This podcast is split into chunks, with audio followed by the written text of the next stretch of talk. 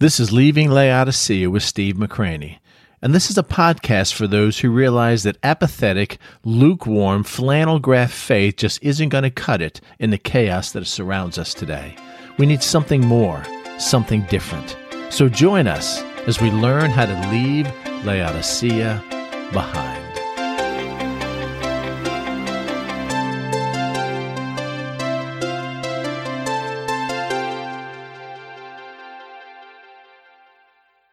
Ephesians chapter 3, as I've been going through sending the emails out on a almost weekly, ba- almost daily basis, I got stymied. I got to a point where I had to stop. You didn't get one yesterday. Uh, you didn't get one today. Hopefully you'll get one tomorrow. But I had to stop and just reflect on where we were. And this phrase captured me. Uh, as a matter of fact, it unsettled me. It bothered me. It convicted me and it is what I want to share with you today. It's in verse number 8 of Ephesians chapter 3. The first part I've got, because I can relate to the first part. But to me, he says, who am less than the least of all the saints. Got that. I'm the least likely person, Lord, to ever call into the ministry or to ever save, yet he did.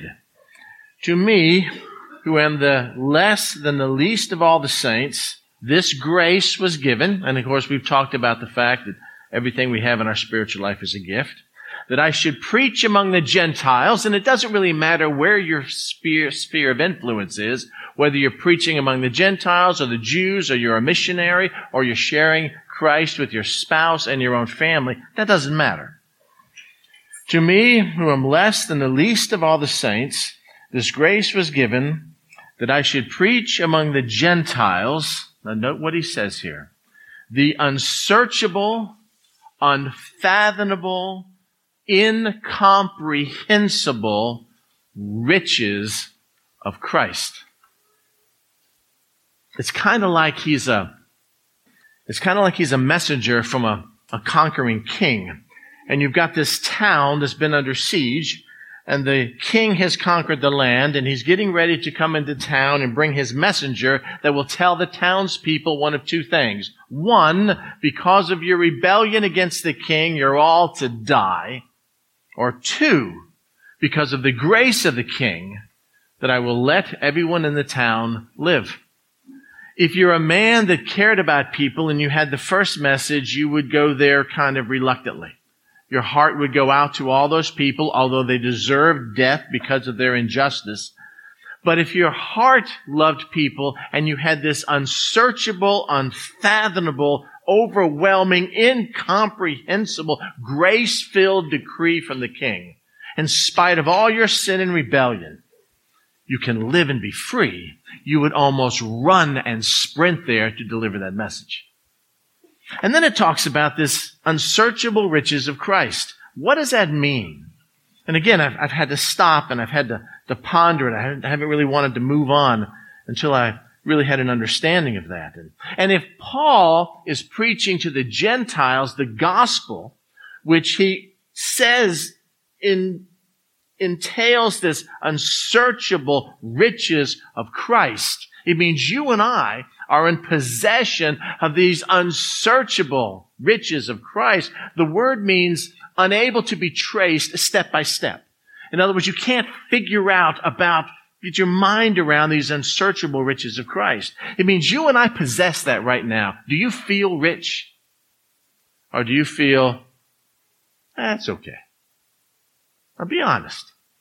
You talk to a newlywed who comes back from their honeymoon and you say, man, how's marriage? Oh, it's great. I just had this Cinderella, um, Cinderella kind of, kind of ceremony and all the people were there to see me and, and they were honoring us and we drove away and people were waving and then we went to this vacation, this honeymoon unlike anything I've ever done before. And it was just me and my spouse and it was incredible. And I'm coming back just so filled with love and adoration. It's incredible. It's amazing. I feel like the richest person on the planet to be married to this person.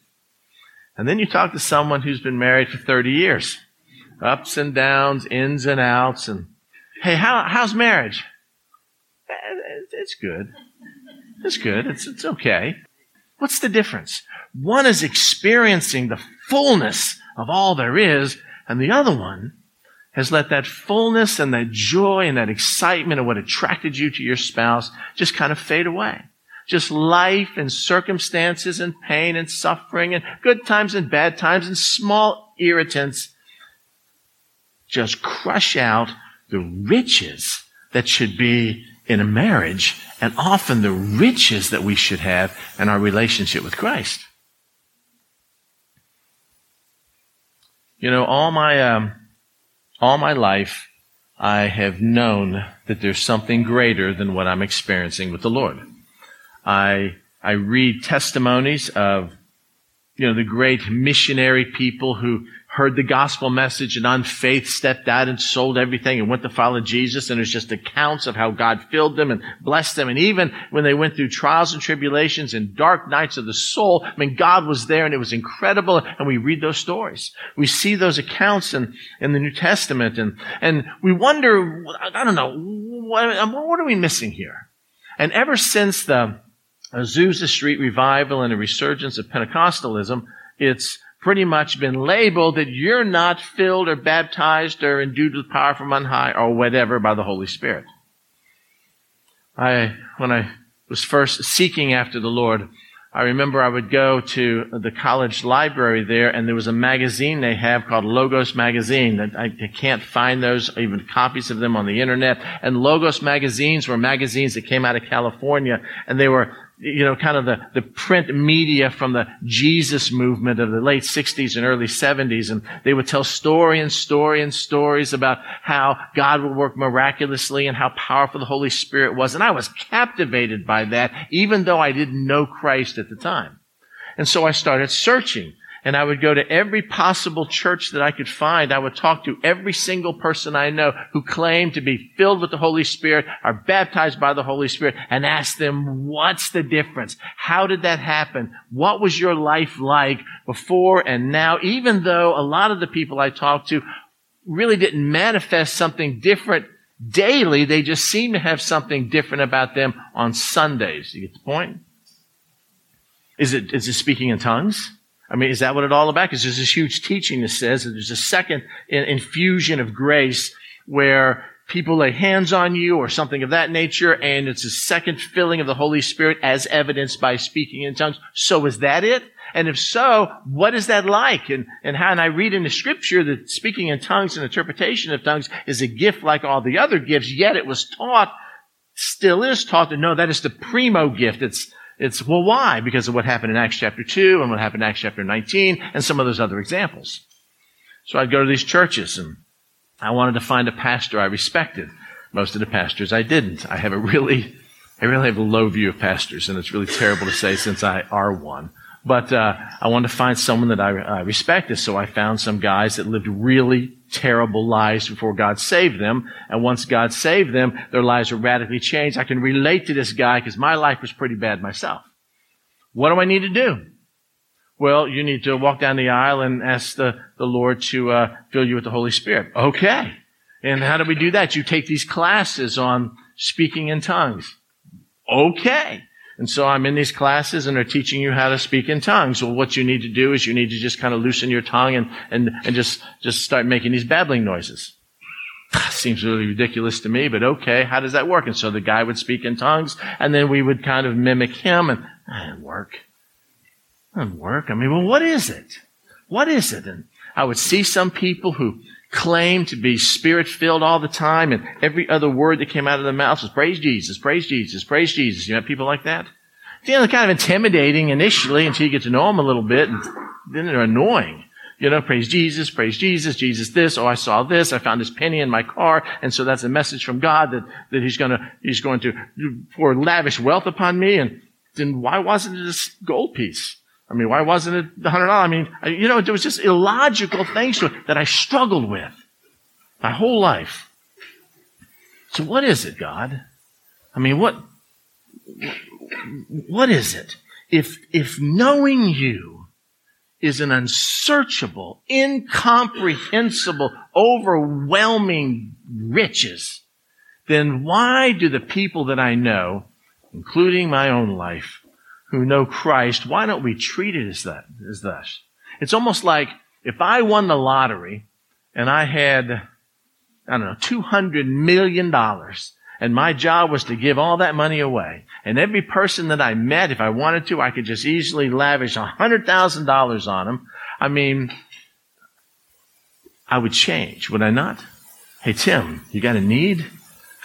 Listen, I can help you with that. Here's a hundred grand. A hundred grand. Why would you do that? Oh, because God is so great. And you would be filled with this unbelievable joy to be able to share with other people this lavish wealth that was given to us by grace. And yet the church today often doesn't do that. We just kind of limp along. We kind of struggle. We, yeah, I know Jesus is Lord and and I, know He's given me the Holy Spirit. And I know Paul was overwhelmed by preaching not the gospel of Jesus and the forgiveness of your sin and the, the indwelling of the Holy Spirit, but he summed all that up in this unsearchable. I mean, it's so incredible that, that you can't even trace it out, this untraceable riches that we find in Christ. We find that same word used in Romans 11:33 where there are two exclamation points after these two statements. Let me read them to you. Oh, Paul says, the depth of the riches of both the wisdom and knowledge of God! Exclamation point. How unsearchable are his judgments and his ways past finding out! Exclamation point. That's, that's what's being said in Ephesians chapter 3. Oh, the unsearchable, incomprehensible riches of Christ. So let me ask you an honest question. Are you experiencing that right now? Well, my, no, it's my spirit. It's good. I mean, it's a seven. It's an eight. You know, it's, it's getting better. It was a four and now it's a six. Is it, are we experiencing that? Or are we somehow just limping along? I mean, for the, for the past month or so, even prior to that, we've, we've been trying to talk about how to move beyond our lethargy into something dynamic with the Lord for the motivation of the fact of being a faith prepper because we see these dark days coming. We, we've been talking about what it means to even just follow Christ according to, to his view. You remember the passages? You desire to come after me, you have to deny yourself. Hardest part of all. Say no to you. And take up your cross, which shows the intensity of your denial, and follow me. For if it's all about you saving your own life and doing the things that you want and making yourself happy and trying to make something of ourselves in this fallen world, we will lose it. We will not experience what Christ put us here for. But if we forfeit our life and lose our life for His sake, and as Mark says, the gospel's sake, only then will we discover what it's about. And so there's some questions. Questions that I've had, questions I want to ask you, questions that we need to answer. All the stuff we've been talking about, the surrendering to, life, to the Lord, the the, the Holy Spirit, the, the be, denying yourself. Has any of this changed your life? Any of it? Has any, has anybody gone from an eight to a, to a nine to a ten or, or something greater than that? I would venture to say probably not. Or if so, very, very few of you, because if it had happened, other people would know. You couldn't contain it. You couldn't wait to, to share it. Yeah, yeah, oh, listen, this denying yourself. Let me, let, let me tell you what's happening here. And th- this is incredible. And God has shown me so many things and I can't wait just to pick up the phone and tell somebody about it. I, I'm, I don't want to paint with a broad brush. I don't know what's going on in your spiritual life. But from my vantage point, I heard a thing. I heard a thing. Well, maybe we just don't want to tell people. Okay. Okay. If you discovered unsearchable riches in Christ, I think you would tell somebody. I would, wouldn't you? It'd be overwhelming. And, and, we come on Sundays and we listen and we hear and we believe and we put the bracelets on and we take the, the Lord's Supper and there's a change in our life for the better. But is it, is it an overwhelming, just change. Something that we would think would happen if we were all subsequent to or after salvation, baptized in the Holy Spirit as evidenced by speaking in tongues, which a segment of Christianity believes. I mean, how does that work? What's the difference here? I, uh, I have a lot of slides, and I'm not going to show you today. Um, I uh, I was building a large base to try to cut directly to the chase. And I had every intention of getting to the bottom of this and giving you the answer in um, on Tuesday night. But uh, I'm going to cut through the I'm going to cut through the foundation, a bunch of verses about the Holy Spirit, and I just want you to turn to Romans chapter six, and I want to show you what I have discovered that has given me more joy in my spiritual life than anything ever. You know, I've been taught, I've been caught up in doctrine for so long and teaching and, and you know, going to seminary and getting degrees and all that kind of stuff that we have a tendency of looking in the scripture and sometimes, sometimes the truth is so apparent that we miss it because it's just laying on the surface.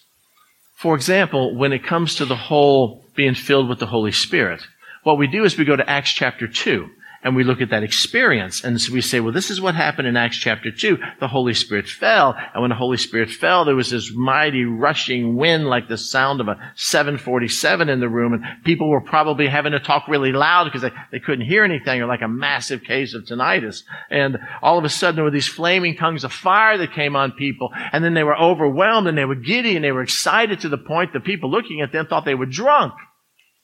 And then they started preaching and, and proclaiming and, and, and God, God of course honored that because with this 250 something word sermon that, that Peter preached, thousands of people got saved. And the end of Peter's sermon that we're going to look at, it wasn't about, let me tell you how to come to faith in Jesus Christ. It was, you can have what we have if you do this. It's amazing. And so we, we look at our experience and we say, if you're going to receive the Holy Spirit, it has to be done biblically, and biblically means your experience is like them. But that's not true. Because those, our, our salvation is not that way. I know exactly how I got saved, and I know exactly what happened to me when I got saved. I remember I've, I've, shared it with you before that I was sitting in my den and Karen was upstairs, and, and all of a sudden it was like I had a vision. I'm reading the book of John and all of a sudden right in front of me, you've, you've heard this right in front of me. It's like, it's like I, there was Nicodemus and there was Jesus and they're having a conversation. And I was, I was amazed at what I was seeing. And it was like I was right over the, the right shoulder of Nicodemus watching this conversation. And, and Jesus looks at Nicodemus and goes, you must be born again. And he looks right up at me and says, you too, Steve.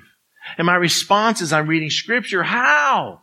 How does a man as my age get born again? Do I enter into my mother's womb? And that makes no sense to me at all. And all the questions that I had were the same questions Nicodemus had, and it just flowed through scripture, and it became so alive to me. And through that process, I came to know Jesus Christ.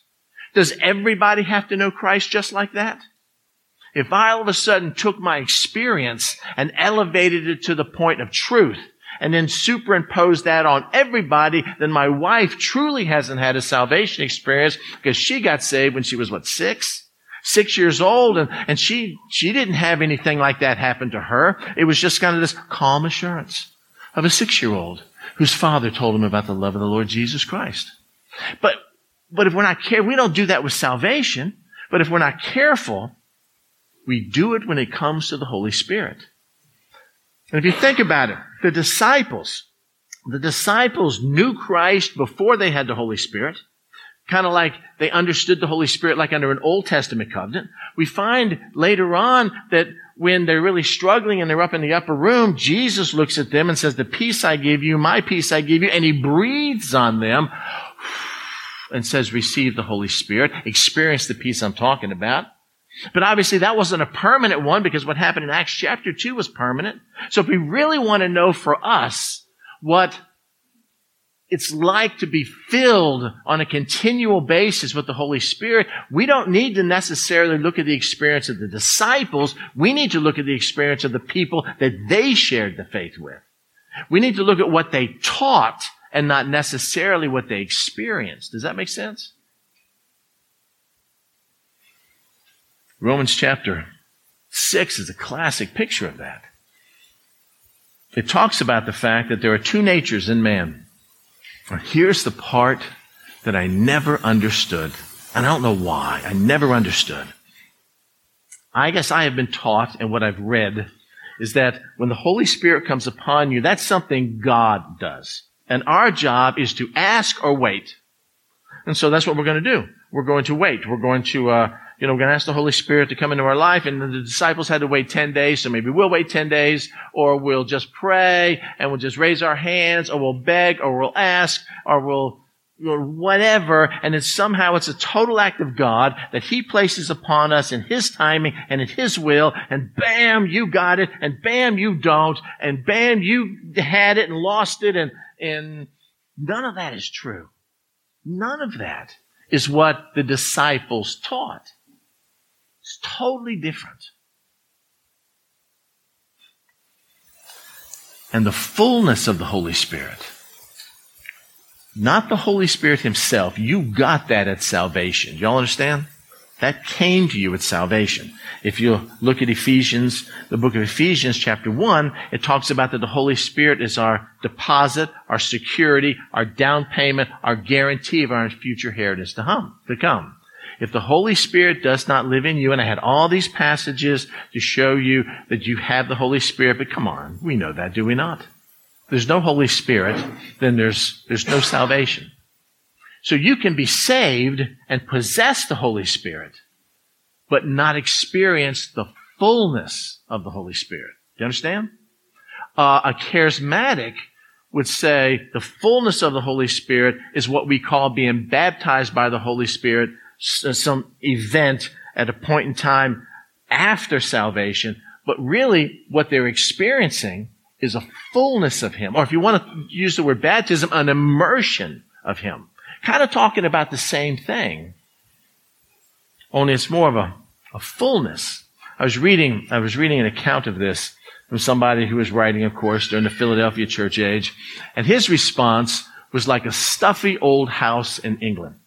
You got this 10 room chateau in England. And there's no air conditioning. There's no ventilation system. I mean, if you're going to clear the smell out of the house, you open up the windows and it's stuffy in there. It's damp in there. Can you get the picture? And, uh, you know, there's just something in the house that's unpleasant. The air is stale. It's just kind of it's not a pleasant thing. Outside, of course, it's springtime and the wind is blowing and everything is going great. So here's what we're going to do. We're going to open up the windows of our house and we're going to let the fresh air, the, the, the breezing of the Holy Spirit come in and flush out all the lukewarm odor that's in our home. But we only open one window. And we open that one window and that particular room smells better, feels better. And we walk out of that room and nothing else changes.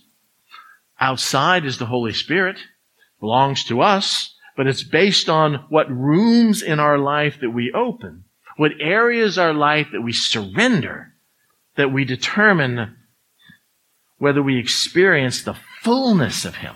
Does that make sense? Let me read a statement to you. Well, Turn to Acts chapter 2, first of all. I do want to set this foundation here so that you'll know. Acts chapter 2. The disciples have received the Holy Spirit. He's poured out the promise that he said he would. All of a sudden, Peter gets up in verse number 14 and he begins to preach a message to them. And it is an in your face, point blank, convicting message preached by a man who ran and cowered from you know, some persecution when Jesus was being crucified. He's totally changed by this, and everybody knows it. Verse 33. He's finishing a sermon. Therefore, being exalted to the right hand of God, and having received from the Father the promise of the Holy Spirit, he poured out this promise which you now see and hear. What you're experiencing in us is a pouring out of fullness, uh, a baptism, an immersion in the Holy Spirit that was prophesied in the past and fulfilled in your hearing. He doesn't talk about well, Jesus Christ will give your life meaning and purpose. You can live your best life now, that uh, all your sins will be washed away. That's even the focus of this. What the focus of it right now is to explain this phenomena that, all, that, that, that we're changed people by the power of the Holy Spirit. For David, verse 34, did not ascend into the heavens, but he says of himself, The Lord said to my Lord, Sit at my right hand till I make your enemies a footstool. Therefore, let all the house of Israel know assuredly that this God, that God has made this Jesus whom you crucified, both Lord and Christ. And they're crushed. And they're overwhelmed with this. And all of a sudden the blinders come off their eyes and all of a sudden they're able to see the reality of what Peter is preaching. Verse 37, and when they heard this, they were cut to the heart and said to Peter and the rest of the apostles, men and brethren, what shall we do? Then Peter said to them, This is the two steps for receiving the Holy Spirit.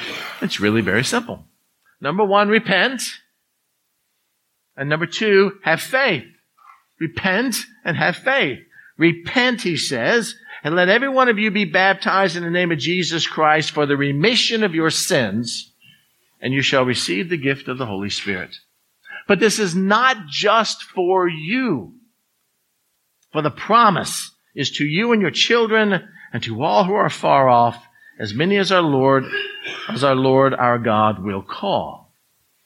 It's a lection passage here. How do you receive the Holy Spirit? Well, you get saved. How do you get saved? You repent and believe.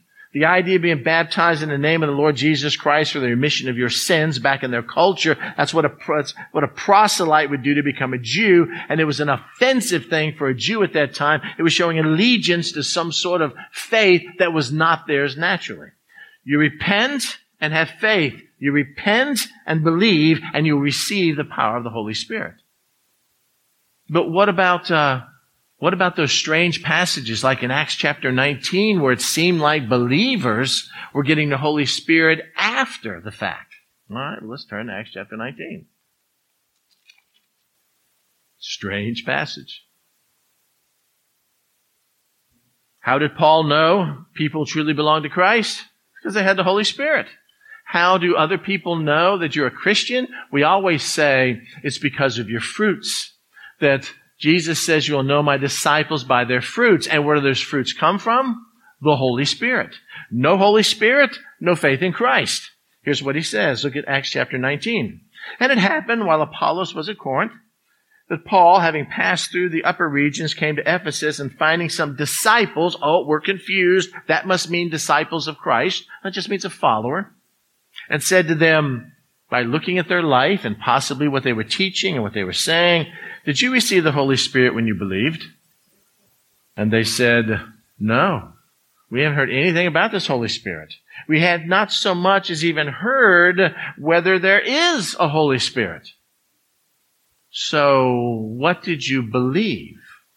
What was it that your disciples of?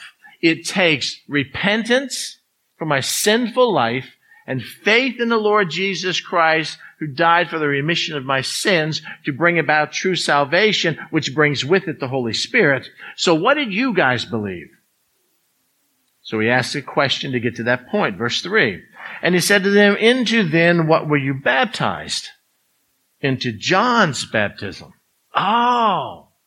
Oh. So you only have half of the equation. You have the repentance side down because John was baptizing people for a sign of repentance in faith to the one who, who was to come. But now that one has come. Then Paul said, John indeed baptized with a baptism of repentance. Remember, it's repentance and faith. Saying the people that they should believe on him who would come after him, that is on Jesus Christ. And when they heard this, they were baptized in the name of the Lord Jesus. What happened here? We kind of look at it and go, well, they just said we're baptized in John, now we're baptized in Jesus. It's really no big deal. What, they get dunked again in the water? No. What's happening now is all of a sudden their allegiance to the message of John, which is just repentance and faith in him who will come, has been changed to something that brings about true salvation, which is repentance and faith on him who has come and completed the substitutionary atoning work of, of paying the penalties for our sins. And at that point, now the Holy Spirit comes. Make sense? Repentance, faith equals the Holy Spirit. I got that. But what about this fullness of the Holy Spirit? Since we all know if we believe in the Lord Jesus Christ that we have the Holy Spirit, how does, where, where, does that fullness come from? Do we wait for God to do something to us? I've actually prayed that. God, if there's a zap out there I need to get, will you zap me? And the reality is, I've given you my son. I've given you my spirit. I've given you everything. The rest is up to you. It's, it's, it's what you do now. So how do we receive the fullness of the Holy Spirit? Uh, Romans chapter 6. Please turn to that and let me go through this. And I won't, I won't take long. A couple facts that we need to know. There's two natures. There's the old man and the new man. There's the nature of the flesh that leads to sin, and there's the nature of Christ that leads to righteousness. Do not be deceived to think that when you got saved, one nature died and the other one took its place. Because I can tell you, and I could ask your spouse, and they would tell you, you still have the old man in you. It doesn't happen that way. It's not like all of a sudden, bam, all evil is gone, all flesh is gone, all selfishness is gone, all my rights are gone, the old man is gone, and now I'm filled with the Spirit of God, and so He's made me something new. And new meaning there's no old there. It doesn't, doesn't work that way. That's why it talks about, uh, in verse number 11, for example, it says, likewise to you, to you, reckon, consider, Reckon yourself to be dead indeed to sin, but alive to God in Christ Jesus. It doesn't say you are dead. It says reckon yourself to be dead. Why? Because there's a battle that goes on. And the battle that goes on is between who will be mastery over your life. Will it be sin and flesh and the old man, or will it be the Holy Spirit and the new man and living in the newness of all He's provided for you? And the choice now, this life of sanctification belongs to us. We have the Holy Spirit, yet we can grieve Him. We can keep Him locked in a box or locked in the closet by choosing to be a slave to sin versus a slave to righteousness. The, the, see, I say this right.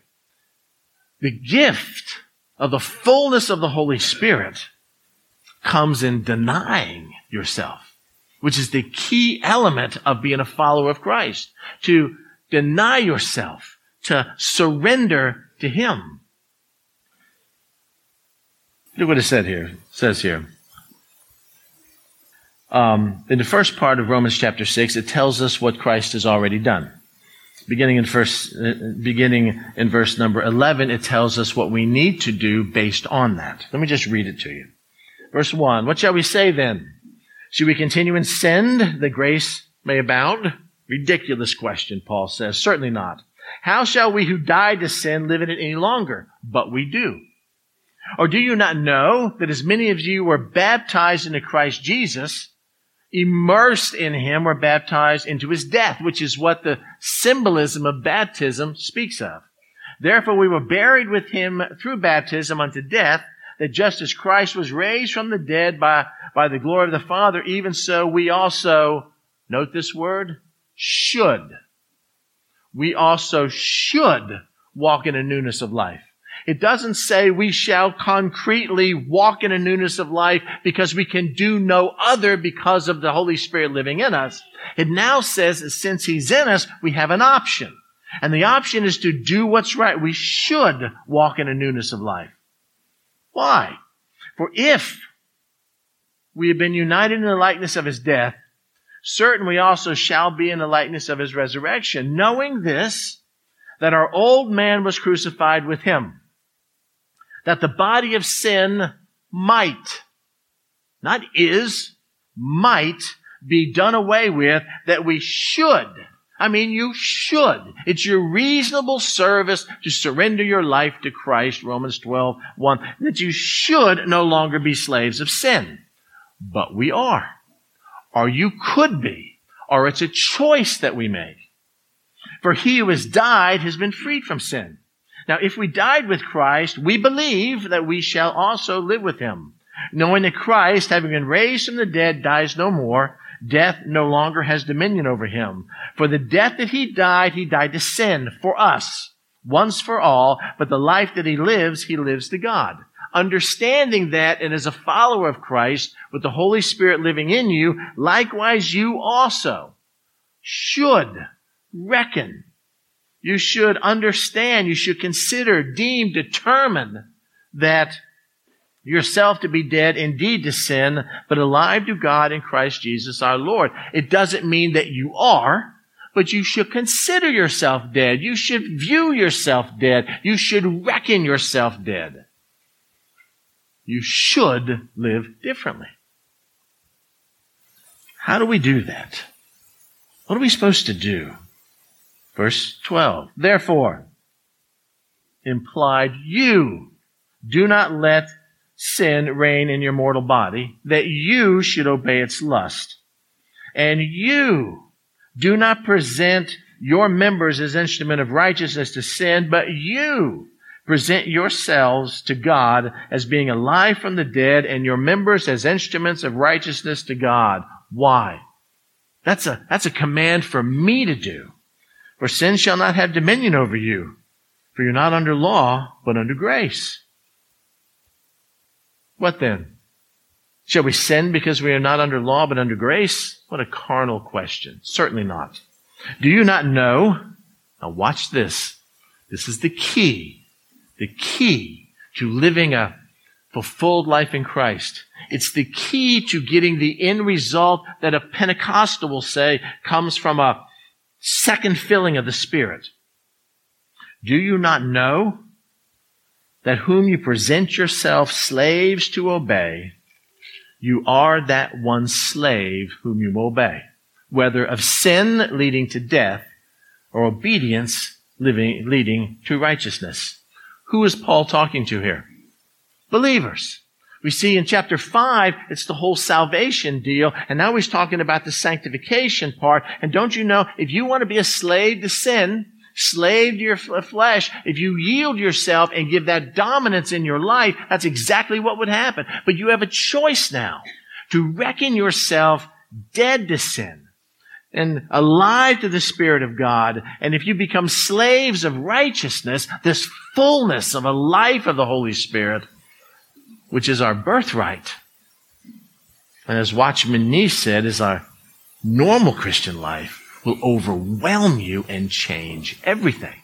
Jesus talked about the abundant life in Christ. The, you know, the thief kills, comes to kill and destroy, but I come to give you life and give it like you can't even imagine. In Ephesians chapter 3, it says we can't even conceive in our mind the things God wants to do for us and His church who are yielded to Him. Verse 17, but, be thanks that through, though you were slaves of sin, you obeyed from the heart that form of doctrine to which you were delivered. Having been set free from sin, you became slaves of righteousness. I, I speak to you in human terms, he says, because we know practicality is not always that way for the weakness of your flesh. For just as you presented your members of slaves of uncleanliness, or filth, and of lawlessness leading to more lawlessness, so now, your choice, Present, present your members as slaves of righteousness for holiness. For when you were slaves of sin, you were free in regard to righteousness. And what fruit did you have from these things of which you are now ashamed? For the end of these things is now death. But now having been set free from sin and having become slaves of God, you have your fruit to holiness, to the end, everlasting life. And then this classic passage that sums this chapter up. For the wages of sin is death, but the gift of God is eternal life through Jesus Christ our Lord. Now listen really carefully. we have talked about surrendering our life to Him. We did the what would Jesus do as a kind of a reminder to, to take every thought captive to the obedience of Christ. Lord, everything in my life I want to surrender to you. I've got this 10 roomed house, which is so full of me, it smells like sweat and BO. Nobody likes to be in there, but I want to open the windows of every single room in my house and let you come in and breathe this fresh wind and cause in me to be a, um, a, a, living fountain of your grace and mercy. And so as I surrender areas of my life to you, I open up those windows, the Holy Spirit comes in, or the Holy Spirit takes dominion or control of, from what I've kept from him, and all of a sudden I'm experiencing a oneness and a union with him that I never have before. It is your birthright. It's what God expects us to do. And the only thing that keeps us from experiencing the unsearchable riches of Christ. And as Nick prayed today, sharing with our lost loved ones these unsearchable riches of Christ is because we never have experienced all God wants us to experience to be rich in Him. We think of it doctrinally. I know Jesus Christ is preparing a place for me in heaven and He will wants to receive me to Himself and so where He is, I will be also. That's a doctrinal statement. Think about that. I will when I have cancer. I will when I'm on my deathbed, but right now I'm too busy doing the other things that I want to do. No weapon formed against us will prevail. We have spiritual armor to ward off every single flaming dart or fiery angel or, or arrow of the enemy. I, I'm, I'm complete. I'm perfect. I'm finished in Him, it talks about in Colossians chapter 2. These are unsearchable, incomprehensible riches we have in Christ. But until we experience them by surrendering and allowing Him to fill us, they just seem like a pipe dream out there that sometimes make us feel guilty. You know, somebody, uh, I'm, again, I'm so guilty of this. Somebody comes to faith in the Lord Jesus Christ and they look at me and say, Now what should I do? And I teach them intimacy and doctrine. Well, what you need to do is you need to read your Bible. Would you say that's a thing they need to do? Absolutely. You need to read your Bible. You need to begin the book of John, for example, and read about Christ. You need to pray to get to know the Father. So you need to pray every day. You need to surround yourself with Christian fellowship. So you need to be in an accountability group or come to church and all that kind. You need to tell other people about Jesus. Absolutely. But the thing we almost never tell a new convert is this. You need to surrender every area of your life to Him. Every area of your life to Him. Well, I asked Him to forgive me my sins, and He has. And I've asked Him to come in and become Lord of my life. What does that mean? I surrender every area of your life to Him. I, I honestly, I honestly can't remember the last time that I ever heard somebody say that to a new convert. No, read, pray, all these things are vitally important. Go to church, share your faith with others, and do good services. Those are those are an outflowing of your surrender to Him, and we miss the part that's so hard in the Laodicean church age. You need to not be about you. You need to surrender your life to Him. We don't share that with people. We don't tell them how important that is. And so then they walk on just with this get out of hell free card in this area of their life that now belongs to Christ. And they go out on Monday morning in the workplace and are hit with the same thing. And we haven't explained to them this power that they have inside of them to live differently and live overwhelmingly by just yielding and surrendering to what who already lives in you. Jesus said, and that was one of the verses I was going to show you today. Jesus says that the Holy Spirit does not come in measure, which means uh, like putting in a container or a portion. What you have is all of Him. What you've yielded to Him and what you've allowed Him and I've allowed Him to use in our life is a pale reflection of what He can do. Make sense? D.L. Moody said, and I have carried this quote in my Bible for 30 years that I just wrote down on an index card, way when we lived in Pigeon Forge.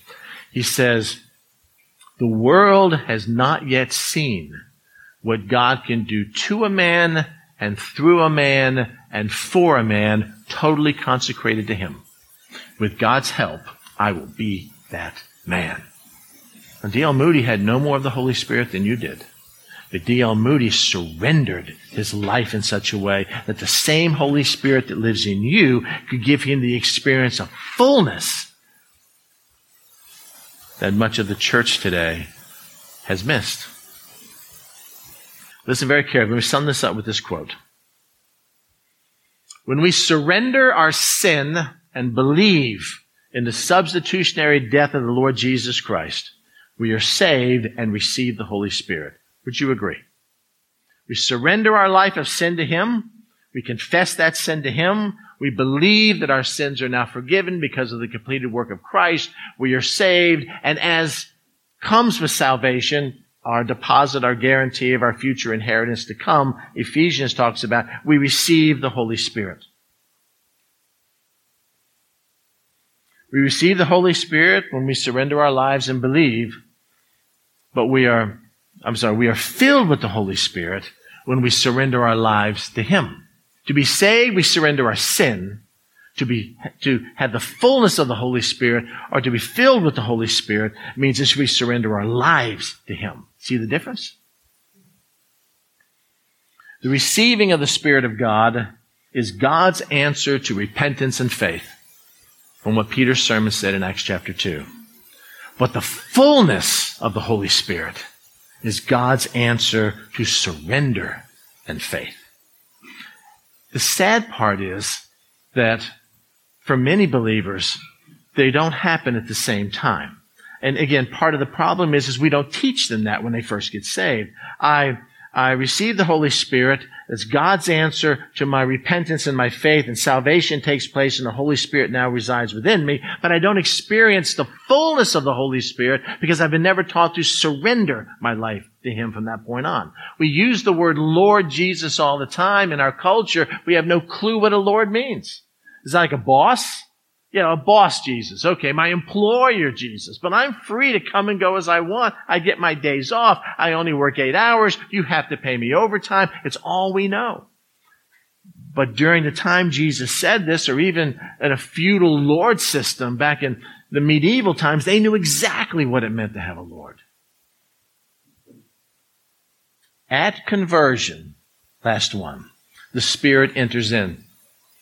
If you know Jesus Christ as your Lord and Savior, you now possess the Holy Spirit. And I, I didn't want to take time to just build that truth for you and, and tell you what I'm telling you now on Tuesday. You have the Holy Spirit.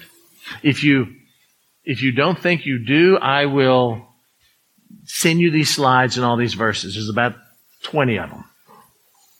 At conversion, the Holy Spirit enters in. At surrender, listen carefully, the Spirit already entered takes full possession. If it doesn't happen to you when you're first saved, then it will be an act that takes place after salvation.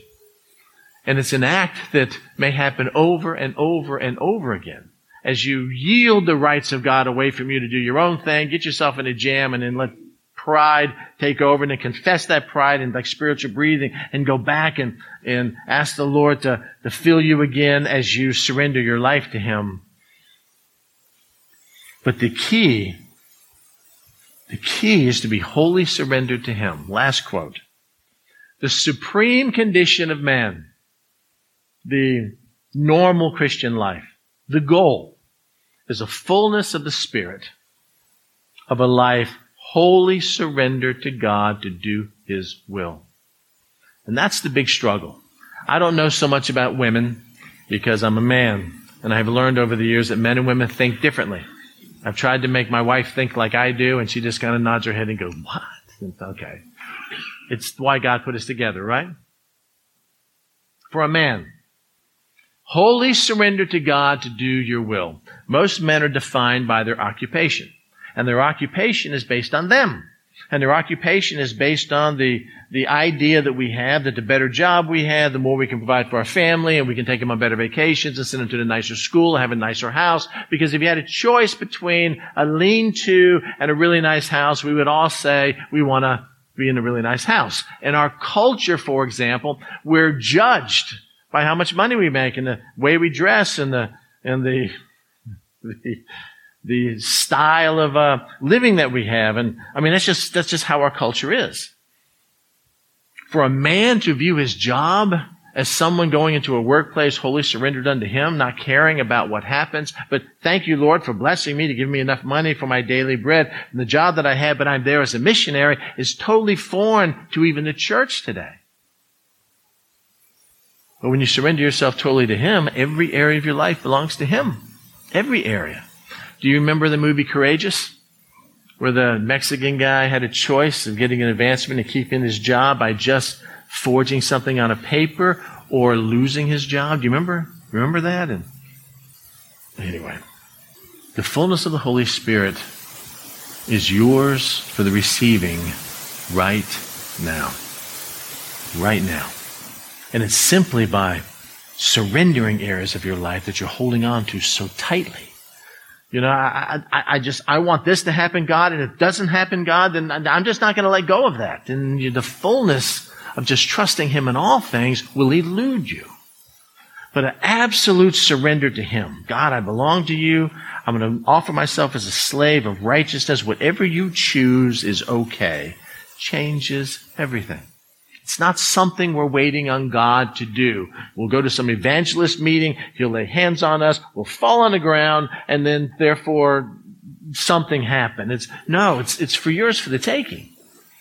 Right now right now by just surrender and yielding your life to Him and asking Him, Will you let me experience God? The unsearchable riches in Christ.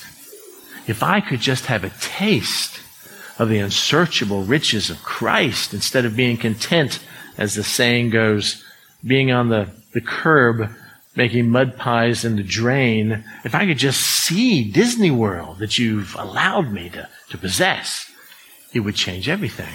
And it will when you yield yourself to Him. How do you receive the fullness of the Holy Spirit? The same way Jesus said, you follow Him by denying yourself and surrendering and just trusting Him. Amen? Let me pray.